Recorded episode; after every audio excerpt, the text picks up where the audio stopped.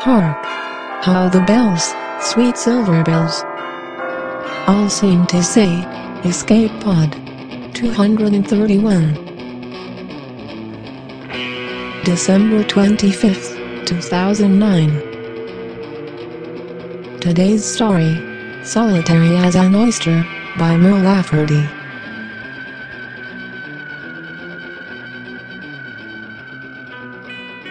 Merry Christmas and welcome to Escape Pod. I'm Steve Eley. Surprise! I suspect a lot of you downloaded yesterday's episode, the Jim Kelly story that was our usual Thursday release, and thought, what? No Mur Lafferty Christmas story? Humbug!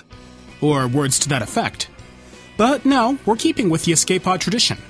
We had the Jim Kelly story already, and Mur's story came a bit later in the production schedule because Mur's been very busy with agents and book promotions and things.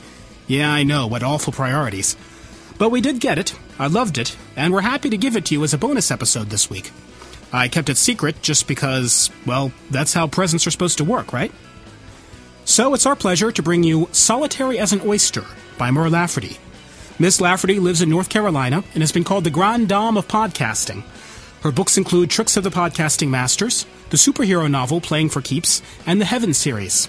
She's a former editor for Pseudopod, and her current podcasting projects include I Should Be Writing and the brand new Tor.com podcast, presenting audio versions of the stories on Tor's website. That's definitely one to check out. And she's had numerous stories on Escape Pod previously, including Santa in My Pocket, Christmas 2005, Merry Christmas from the Heartbreakers, Christmas 2006, City Talkers, Christmas 2007, and As Dry Leaves That Before the Wild Hurricane Fly, Christmas 2008. Like the previous, this story is an Escape Pod original.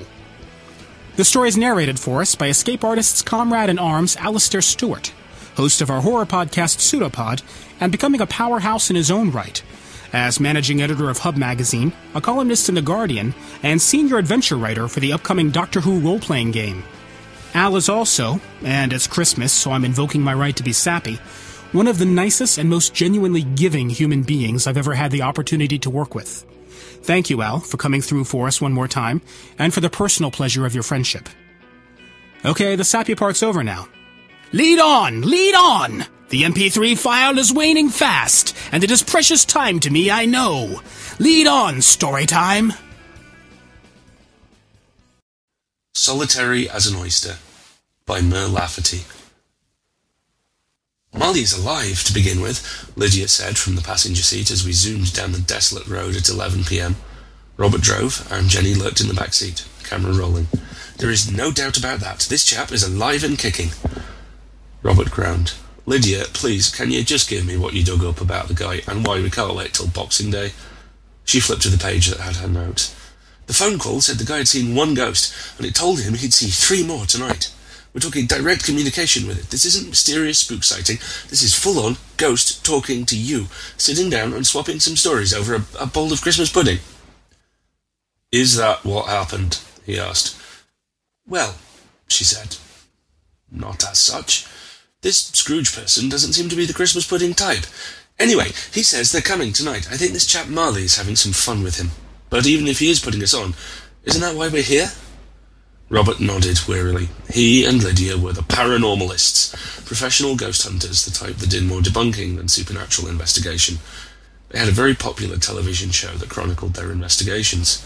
They had debunked most of their investigations, and the others were too confusing to fully identify as ghost or scam. Those vague episodes had the best ratings. Jenny was the silent third, the camera operator, the one who was with them every step of the way, but who had little to add. She recorded everything they did for the editors to chop up and put on the telly. She was paid well for her silence and largely ignored, except when the camera was on her shoulder. Sometimes, though, they liked to include her, addressing the camera directly. She was expected to nod, or shake a little, or make some other adorable movement to indicate emotion, but she was never, ever allowed to speak. It grated at times. Lydia was the skeptic, Robert was the believer, Jenny was supposed to be the emotions of the audience, evoking what she thought they would be feeling, but honestly leading their emotions to the producer's preferred conclusion. Robert was the producer, Lydia was the director, so if Jenny didn't react the way they wanted, They just did another take. Lydia looked over the seats to her in the back, grinning for the camera. So what do you think, Jenny? Is he rubbish for pulling us out of bed on Christmas Eve to chase ghosts? She thought for a moment. If Lydia didn't like her answer, she'd just frown, say, retake, and they'd go again with a different reaction. But she thought about her cold apartment, the empty bed, and a very sad little plastic half metre Christmas tree sitting on her coffee table with three burnt out lights. She tilted the camera a little and moved it up in a small shrug like movement. That was her we'll have to see gesture. Lydia nodded.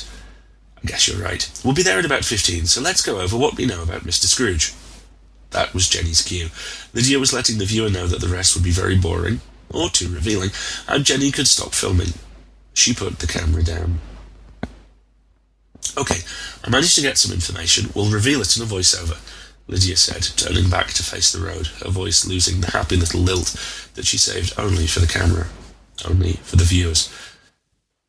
You're welcome, Jenny said softly, leaning back into the corner of the seat and resting the camera on her lap. This had better win us a sodding BAFTA, that's all I'm saying, Robert said. My wife is livid that you pulled me out tonight. Lydia snorted. Well, it's the last time, so once you make up, it won't happen again, will it?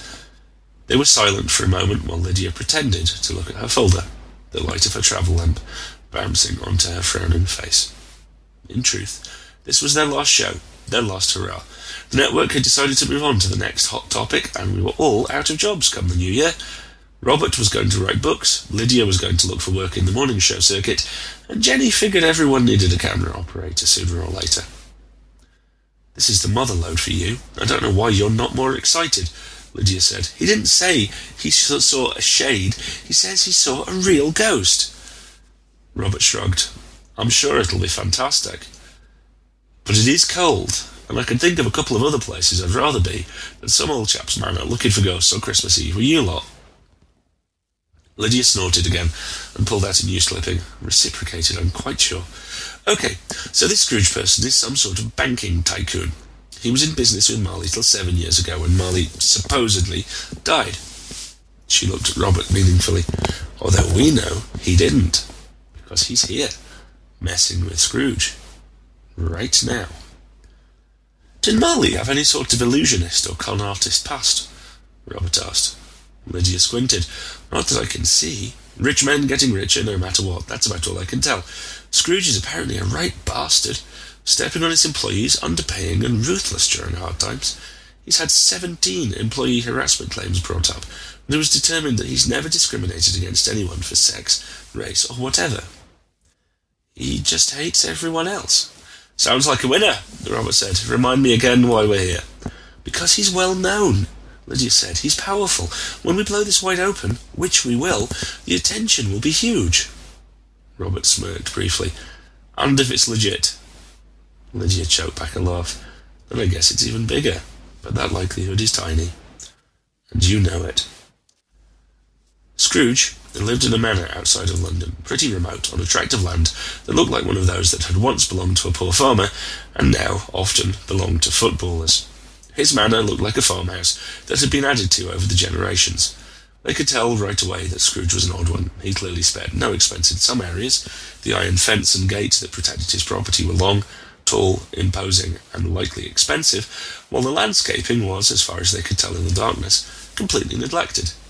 Dead hedges butted up against the manor, while ivy choked a disused barn. The house was noticeably devoid of any holiday decorations. One dismal light glowed feebly from a third floor window. Jenny, camera, night vision, Lydia instructed. Jenny hoisted her camera and flicked on the night vision capability. Her camera was the state of the art night vision device. It had an image intensifier. It had an infrared lens. In theory, according to the metaphysical and spiritual experts, the ectoplasmic range sat right outside infrared, so if any camera would be suited to pick up a ghost, it was Jenny's. Her companions appeared green and ghostly, like lumbering, glowing apes. She started recording, lifting her balaclava over her mouth as a physical reminder not to give any verbal responses. The two lumbering green show host beasts gathered their recording equipment and headed toward the door. Here's the first spotting of the ghost, Lydia said. He said the knocker took on the face of Marley. Jenny zoomed in on the door, which was just a black rectangle to her vision. So what do you think, Jenny? Lydia asked. She zoomed in closer on the door, looking for any sign of activity, but decided it was enough black screen for the viewer. She focused on Lydia and shook the camera carefully. No. Lydia's green hand lifted the knocker and she slammed it down twice. They heard little dog bark furiously, a series of nervous shuffles approached the door. Who's there? The voice asked, rough and unpleasant. Robert and Lydia glanced at each other. The paranormalists, Mr. Scrooge. You called us a couple of hours ago, Robert said. Took you long enough, the voice said. The door clicked as Scrooge unlocked several locks, and finally it slid open a couple of centimetres.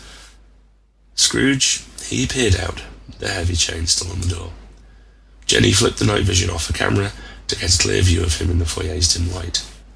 He was much, much smaller than his voice, a diminutive man who was probably a bear in the conference room, but a pussycat when in thin pyjamas and a robe. Well, maybe not a pussycat. Maybe something more like a weasel. Thin, beady eyes, longish nose, and wispy white hair that was attempting to hold on to an illusion of being full and luxuriant. He peered up, his eyes lingering for a moment on Robert, then Lydia, then the camera. Jenny surreptitiously zoomed in on his untrusting face as he sneered at her.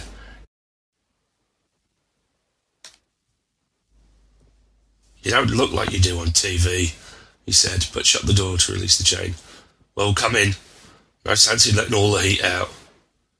All the heat turned out to be none of it, as the temperature failed to get noticeably warmer as they stepped inside his dismal manor.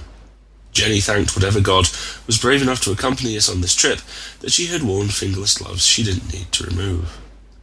Robert and Lydia weren't as lucky. As hosts, they had to look good, so they stripped off their outerwear.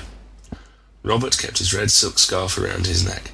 It went well with his black sweater, but Lydia shivered as she draped her coat over her arm. Let's go somewhere we can talk, Mr. Scrooge, Robert said smoothly. The old man glared at him and then beckoned them up the hall. The house looked as if a desperate real estate agent was trying to sell a rundown manor. While large and probably worth a lot of money, in theory, there were no decorations, no photographs or paintings, and the wallpaper peeled from the walls as if it refused to have anything more to do with them. The carpet was worn and tired. He finally led them to a sitting room where a dim, dim fire burnt. Without being invited, Lydia gratefully took a seat on a wooden bench by the fire. Robert allowed Mr. Scrooge to sit in the large easy chair opposite the fire and then sat beside Lydia. Jenny found a good spot in the corner to record them all. So tell us what happened. Robert led off with his standard reply, his voice as calming as he could make it. I told her on the phone, Scrooge said, pointing at Lydia. For the benefit of our viewers, so we can hear it in your own words? he asked. Scrooge harumphed and settled back in his chair, and for a moment Jenny expected its girth to devour his slight body. He glanced at, at a clock above the mantel. I thought I saw the face of my old partner, Jacob Marley, in my door knocker, but I put it down to the fog, and these old eyes are not quite what they used to be. Then, after dinner, he appeared to me, wrapped in chains and dragging safe deposit boxes. Did he make any sort of noise, like a howling or a thumping? Lydia asked, leaning forward eagerly.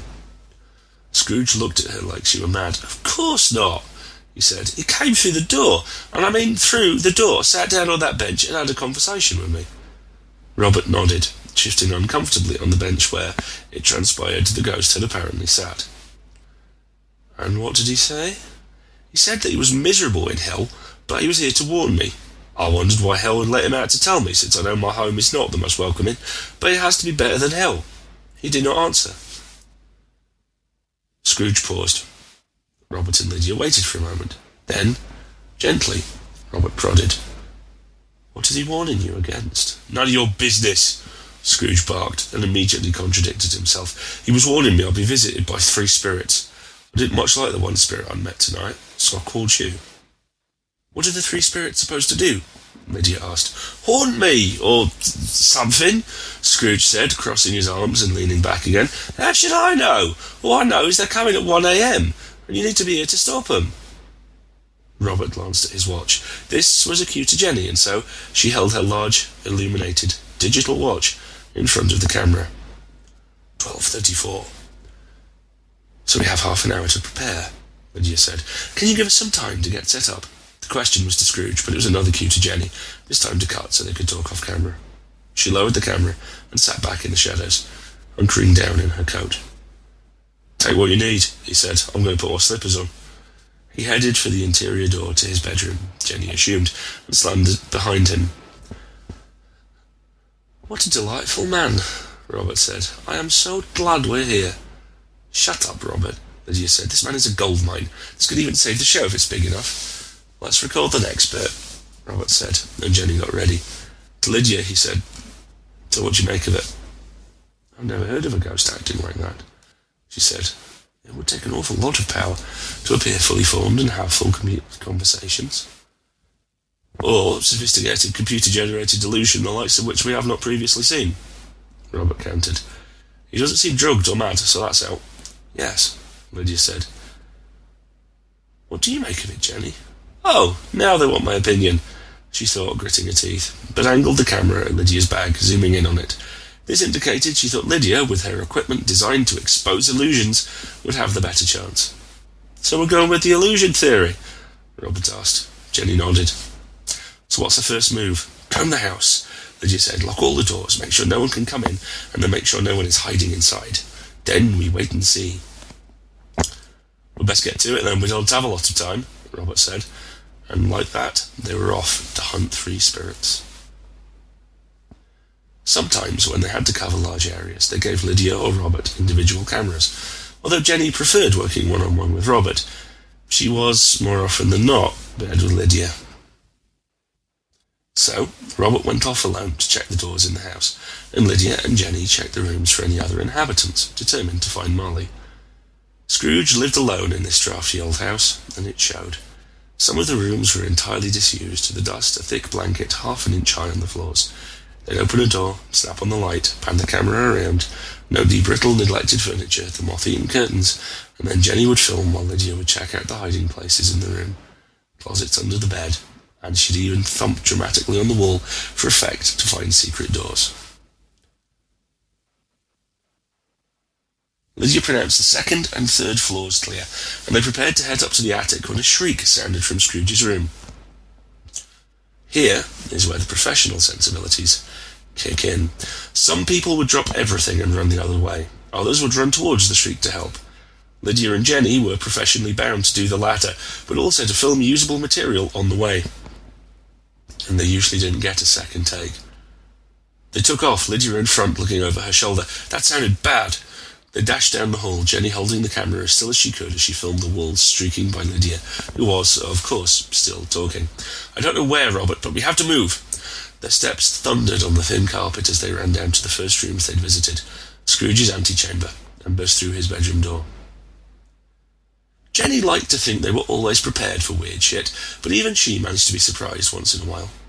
What they found when they entered the room was Scrooge's window standing straight open the white curtains flapping in the cold night breeze.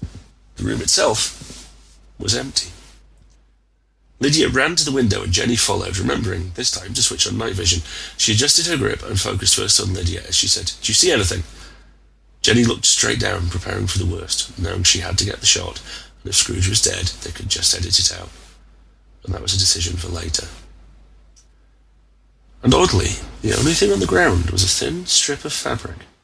Do you see that? What is it? Lydia asked. Jenny focused back on her and shrugged. She sighed and said, Fine, cut. Okay, this is. This is very weird. We need to find Robert. They can't have gone far, Jenny said. Insightful, Lydia said, rolling her eyes. Jenny squirmed at the retort. Do you want to stay together? We don't know what happened to them. Despite herself, she looked around nervously. No, we'll cover more ground apart, Lydia said, not looking at her. Jenny gritted her teeth. All right. Why don't you look from inside and I'll look around outside? Lydia nodded and, after a quick check of the closet and the bed, left the room. Jenny turned the camera back on and took a more leisurely view. The unoccupied closet with the musty sad suits, the grimy floor under the bed, and the dim night light. With one more peek outside at the fabric, she left the room, turning the audio down to keep out Lydia's shouting for Robert. Outside, Jenny jogged around the house to find Scrooge's window. The night air cut through her warm jacket and made her wish she'd suggested she take the inside. She found the window and searched the ground underneath, spotting the fabric right away. She picked it up and her stomach lurched as she recognized Robert's silk scarf. This was getting deeply, deeply weird. She held it up to the camera and then panned around, night vision on, looking for anything. She turned up the infrared sensitivity, but apart from some small, warm bodies in the trees bordering Scrooge's property, there were no warm beings around. She headed back inside. Lydia was in the kitchen, leaving a voicemail for Robert when Jenny found her. She wordlessly handed her Robert's scarf. Lydia frowned, fingering the silk. You didn't find anyone outside? She asked. Jenny shook her camera no. Lydia thought, well then, they, they have to be in the house. Jenny trained the camera on the dog bowls on the floor, then looked back up at Lydia. Yes, good point. Where is that yappy dog? She asked. Jenny reached into the camera's viewing angle and mimed knocking on the door. Of course, Lydia said. They walked up to the front door and rang the doorbell several times. The dismal bells echoed in the hallway, but no little dog came running. This makes no sense, Lydia said. Scrooge, Robert, that little dog. Gone. I don't, I don't get it. She looked up, suddenly vulnerable. Do you think we should call the police? Jenny paused. Calling the cops was just something they didn't do. Involving law enforcement almost always put an end to their investigations. If it hadn't been their co-host missing, she wouldn't have even considered it, but this was different. She nodded. Go around the house one more time. I'll look inside again, and then we'll call, Lydia said. Jenny sighed quietly, keeping it out of the mic's range. Jenny stepped outside again. Scrooge's house wasn't small, and she went around the, the perimeter looking for any signs of life. Even if someone had died, the body would still be warm enough to register. She ended up under Scrooge's room and dropped the camera, even though her naked eye picked up a lot less detail. The flash nearly overwhelmed her, and she winced, backing away. She scrambled for her camera and glanced up again, but there was nothing but a bright stream of light coming from Scrooge's open window, like a lorry with its headlights on. Jenny snapped back to reality and started filming, but the light had died. The camera picked up nothing. She kept the camera on her shoulder and ran back inside. Lydia would have had a head for that lapse. Lydia was not in the hallway or in Scrooge's room. Robert, however, was. He sat against the wall, his African skin suddenly ashy and pale, his eyes puffy as if he'd been crying. Jenny focused in on him and he looked balefully up at her. She reached down and helped him up, still filming. He just looked. Finally, Jenny placed a hand over the lens, her own rarely used indication to cut, and lowered the camera. What the hell happened? Where's Scrooge?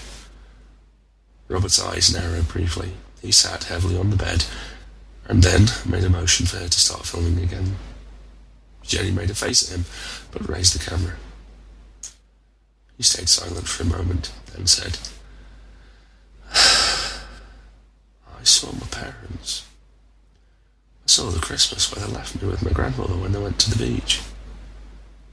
That was the Christmas Granny died. I saw my first job. I saw the woman who got fired so I could get her job. I wasn't a nice man. There were other things. Private things. He glanced briefly upwards. I saw you.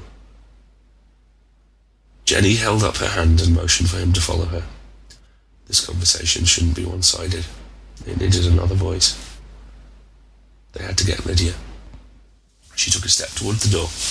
He looked at her questioningly, then nodded. Oh, you don't get it yet. It's just you and me now. Scrooge and Lydia are gone with the second ghost.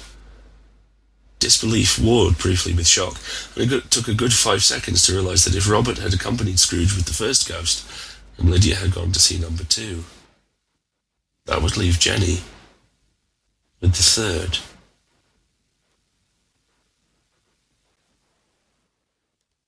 Robert hadn't got any footage. He handed Jenny his cam, and she discovered it had been recording the whole time, from the inside of Robert's pocket.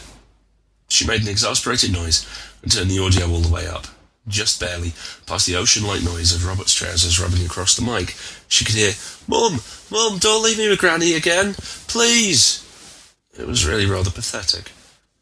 Jenny rubbed her face. The harsh light and warmth of the kitchen, as they had finally turned up the heat in Scrooge's absence, had brought back her naturally sceptical nature. I don't know what game you're playing, Robert, she said. If this is to increase ratings, why didn't you tell me? I could have gotten better footage than this. He slammed his hand on the table. For God's sake, I didn't make this up. Scrooge didn't take me to a secret room to scare you, and he's not there with Lydia now. So was Scrooge with you when you were watching these bits from your past? He frowned, remembering. I could sort of tell he was there, like in my periphery. He said something about Bell, and a word like, like Fuzzywig or something. He cried. I don't know anymore. Jenny made a rude noise. And this ghost, did you get any proof of him? His eyes lost focus as he remembered, looking blankly at the kitchen table. I wouldn't say it was a man or woman. It was childlike, but it was very old. Sexless.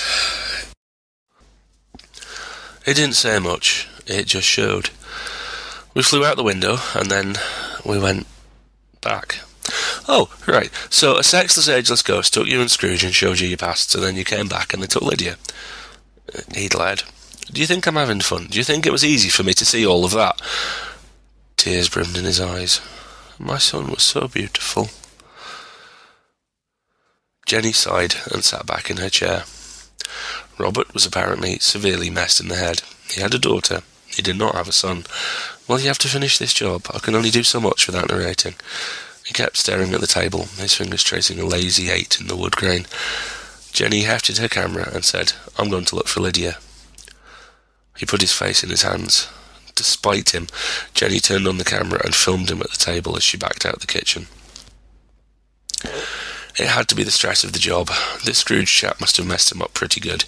She should recommend a drug test when they got back to the studio to make sure that Scrooge didn't dose them. Jenny did a half-hearted check of the other rooms. If Scrooge was taking them places, she needed to find out where. Robert was convinced he'd flown, for Christ's sake. Any number of hallucinogenic drugs could have caused that. Jenny hadn't been aware of the hum in the weak furnace until it was gone, and it vanished along with all the lights. She flipped on the night vision and kept moving, looking for Lydia. She tried to be grateful for the darkness. This allowed her to search for heat signatures in the walls, or look for hidden doorways, but honestly, it was creepy. Solo work didn't seem quite so enticing anymore. As she neared Scrooge's rooms again, the faint scent of roast goose tickled her nose, banishing the musty old man smell of the house. Had Robert started cooking? That wouldn't have made the night any weirder. She thought about going downstairs, but then she caught sight of the heat signature she sought. Two bodies. In Scrooge's bedroom. Grinning and triumphant, Jenny opened Scrooge's door to find only Lydia, sitting on Scrooge's bed, staring blankly at the wall.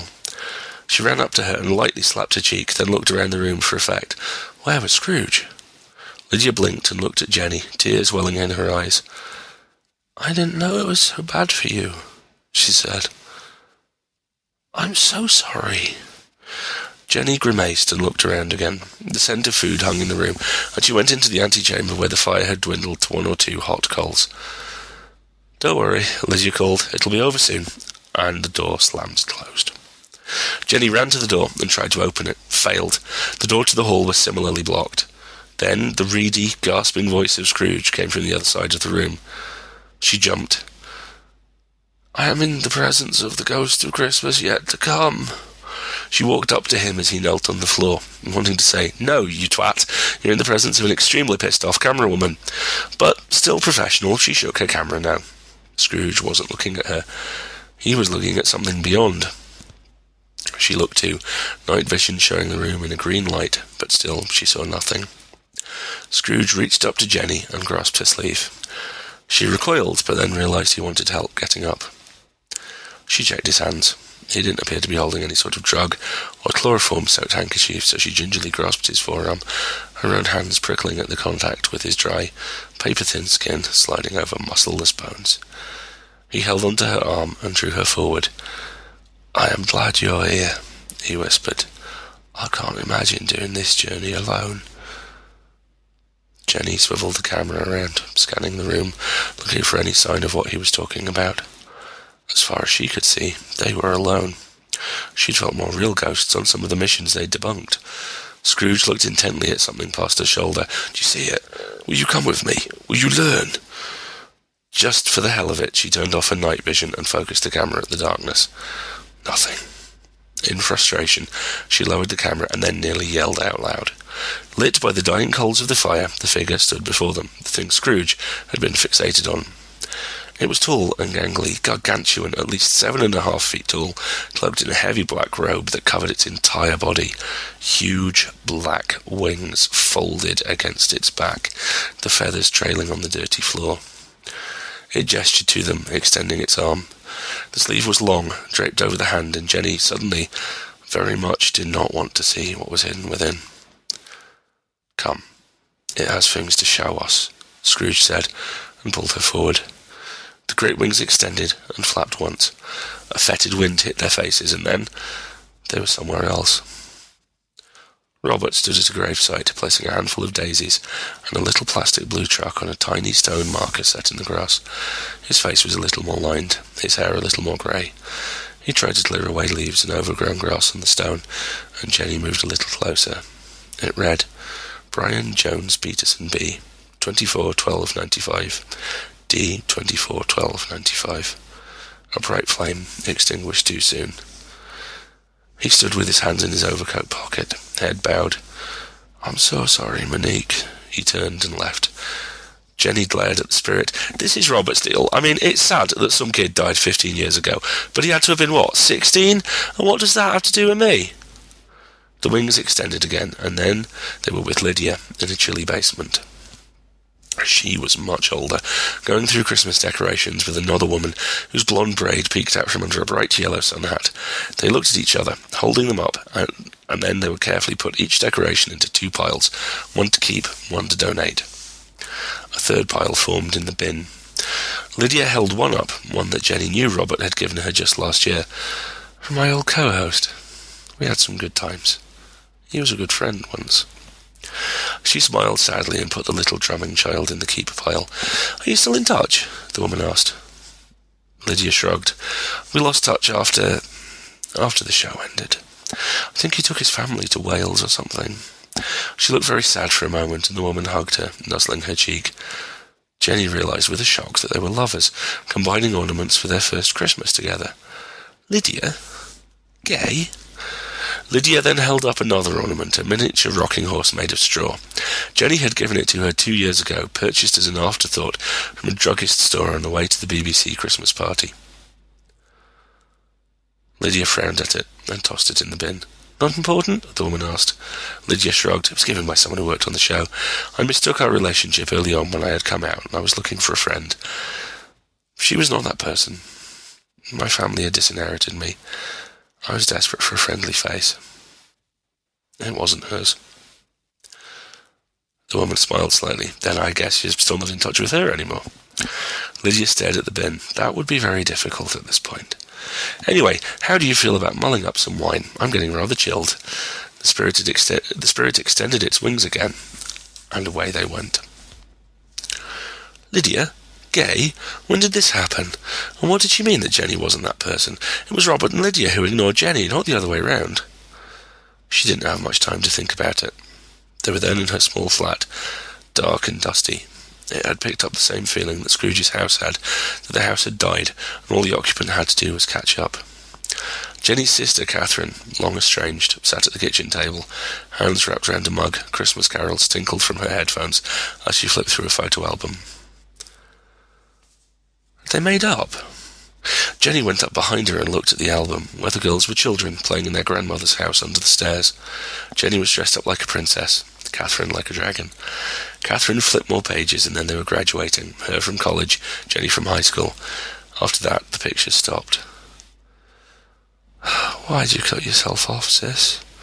She asked softly. Because I have no patience for the world, Jenny said at last. The world focuses on the pretty, the talented, the older sister, the charming hosts. Never focused on me. The usual litany of things that had been done to hold her down washed over her.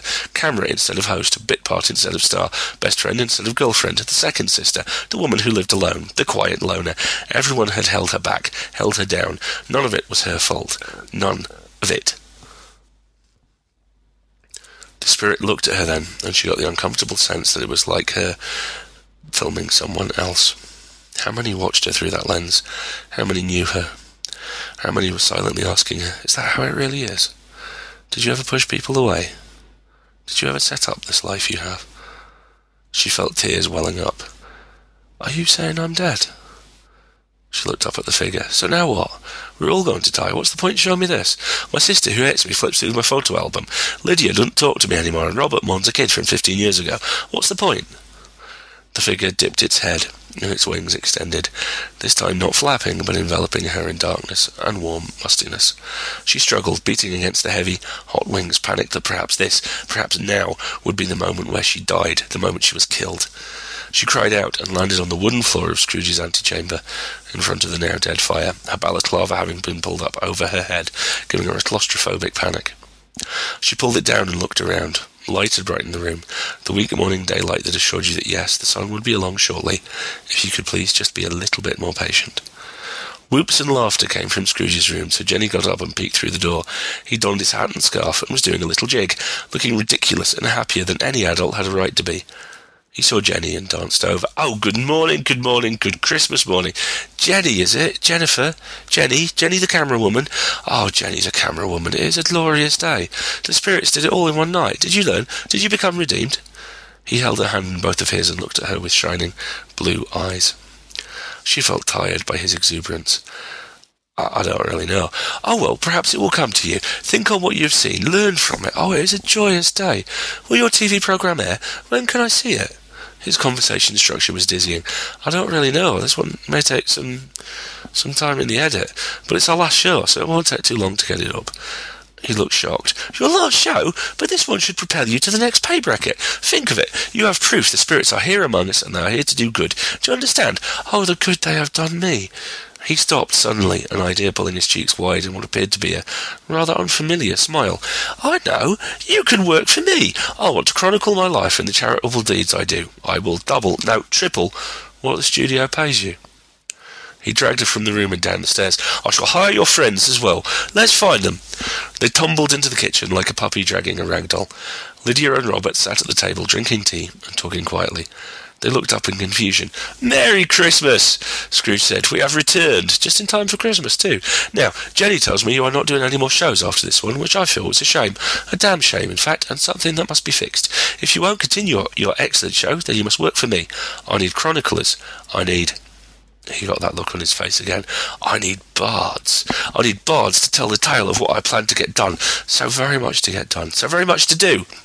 He put his arm around Jenny and grinned at all of them. So will you do it? They drove home in a sombre mood. Robert broke the silence. Scrooge seemed much changed by his experiences. Maybe it's because we weren't as dreadful as he was. Maybe because he saw all three ghosts, Lydia said. Maybe, Robert replied. They were silent for another couple of kilometres. Robert and Lydia began talking about what they'd seen. Robert's family sounded a lot like like Jenny's. They ignored rather than mistreated, withheld praise and love. He had gotten a girl pregnant in high school, but she'd moved away instead of telling him. He'd found out from the spirit and had found out that the boy had died at birth.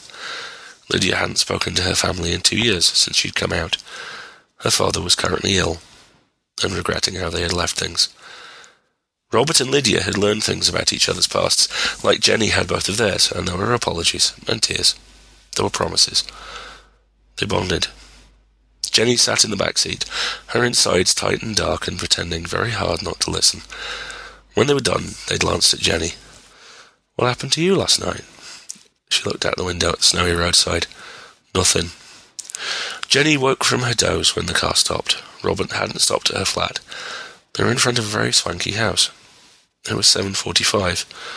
Where? she asked. This is my house, Robert said. She blinked. She'd never been there before. He opened the door for her, smiling. I'd really like to get some sleep, Robert, Jenny said. Can't you drop me home? Penelope is just now making breakfast, Robert said. You really shouldn't go to bed on an empty stomach. Besides, I want to see my daughter open her presents. Jenny sighed. Selfish of him. Robert had taken his income from his television work and put it to good use. His house was, to be fair, quite lovely.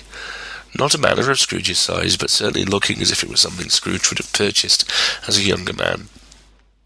Daddy! The shout was both joyful and accusatory, and then Robert's arms were full of a bundle of pink nightgown and black braids. He kissed his daughter and hugged her tight. She squirmed. It's Christmas, Daddy! Why weren't you here when I woke up? I had some work to do, precious, but I'm never working on Christmas again. I'm so sorry.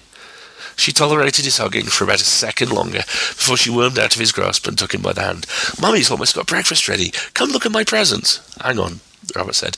You didn't say Happy Christmas to Aunt Lydia or Miss Jenny. The girl gave Lydia a hug around her waist and looked at Jenny with her big brown eyes. Who are you? The directness took her back. I'm Jenny. Oh, Happy Christmas, Jenny! She grabbed Robert again and dragged him away. Lydia looked at the girl and sighed. Think you'll ever have kids someday? Jenny shrugged. Doubt it. I've not had a lot of luck with men. She laughed. Me neither. I need a sperm bank, but I would like to have a child someday. I just can't raise one alone. Jenny nodded and looked out the window. Lydia looked at her briefly and sighed. Take off your coat, Jenny. Penelope is a fantastic cook, and she's probably forgiven Robert by now. Jenny suddenly felt like she'd missed an opportunity. So, uh, are you, are you seeing anyone? Any hopes of a child on the horizon? Lydia smiled a little sadly. No, I let the job get the best of me past few years. Too much work, not enough sex. She laughed. Jenny found herself joining in. I think I can relate to that. Lydia embraced her briefly, leaving her too stunned to respond. You do an amazing job on the show, Jenny, and you really do need to be told that more often. She let Jenny go and led her to the kitchen. Robert embraced a startled, laughing woman in a bright blue dressing gown, and tears streamed from both of their faces. Are we interrupting? Lydia said, grinning. They broke apart and wiped their cheeks. Not at all, Penelope said. She had long dreadlocks, held back in a bright yellow scarf and a round, friendly face. After a quick splash of water on both her hands and her face, she took a deep, calming breath and smiled widely, her beauty moving from pretty to astonishing. She took both Jenny's hands in hers. Jenny, Robert has told me so much about you, and I see your skill on the show. I'm so sorry it's taken me this long to meet you. Will you please join us for breakfast? Um, sure. I'd love to. Thanks very much. Penelope returned to the stove, and Robert and Lydia started telling her everything that had happened in the night. At first she was sceptical, but with Lydia backing up Robert, she finally accepted it. Jenny still felt as if her tongue were a wooden plank filling her mouth, and she stayed silent the whole time. Was she going to die? How? When? Would she go unmourned? Would she ever learn more about Robert's family, about if he ever could properly connect with and mourn with Monique? Would she ever be able to apologize for Lydia for not helping her when she needed? And would she be dead before Lydia met the woman she would fall in love with? Something tugged at her sleeve, and Verity was there, wanting to show off her presents. Jenny was led to the living room, where a massive Christmas tree brushed the thirteen-foot tall ceiling, and toys lay strewn all over. She sat by the window, overlooking the street, as Verity brought her dolls, books, and a plastic sword. She had a painful, nostalgic pang as she remembered slaying her sister over and over again, playing the brave princess. She glanced out the window and tried to compose herself. A stalled car caught her attention. A frustrated woman in a yellow hat got out and slammed the door. White smoke began steaming from under the hood, and she kicked the tire. Something pulled at Jenny's memory. A strand of blonde hair snuck out from beneath the woman's cap. She remembered. Lydia laughing and going through ornaments. Jenny glancing into the kitchen. Robert and Penelope had sat down to talk quietly again, while Lydia came out and offered her a hesitant smile. It was pointless, really. The rabbit who crawled into her hole and kept her back to the world may call herself ignored, but after a few seasons there was no one to blame but herself. Jenny slowly returned Lydia's smile. So, Lydia said, putting her hands on her hips, did nothing really happen to you last night? Nothing that needs talking about, Jenny replied, but I promise I'll tell you all about it later. She hesitated one more time, then took her hand and led her to the door. Lydia looked puzzled as Jenny handed over her coat. But first, I think there's someone outside who just broke down, and it's it's Christmas. I was thinking we could maybe help. Should we get Robert? she asked. I don't know a lot about cars. No, Jenny said. She's not the one I'm helping. And then they went outside to meet the woman in the yellow hat.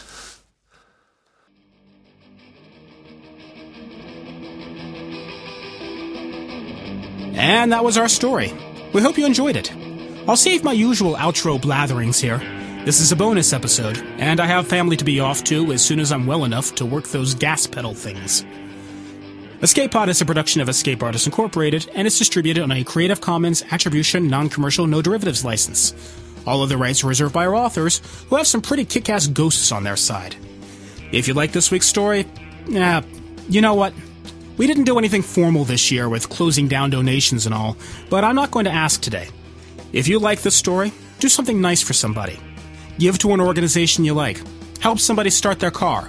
Listen to that crazy relative that nobody can stand anymore. Most of all, the people you love. Make sure that they know that they are loved. Do not hold that back. That shouldn't be just a Christmas thing. I know most of you will hear this after Christmas, but if you feel you haven't shared your love enough, today's as good a day as any to start. Oh, and check out our sister podcasts, Pseudopod and Podcastle, at their .org domains. Our music is by permission of Daikaiju at daikaiju.org. Our special closing music? Yes, this is becoming a habit, but it is my absolute favorite version of this song. It's Twisted Sister's version of O Come All Ye Faithful, courtesy of the PodSafe Music Network, which is now musicalley.com or something. That was our second show for this week. Our closing quotation comes from Charles Dickens, author of a moderately famous book called A Christmas Carol, in which he said, quote, Nothing ever happens on this globe for good at which some people did not have their fill of laughter at the outset. We'll see you next week, really next week, with a New Year's Eve episode. Until then, Merry Christmas to all, and to all, have fun.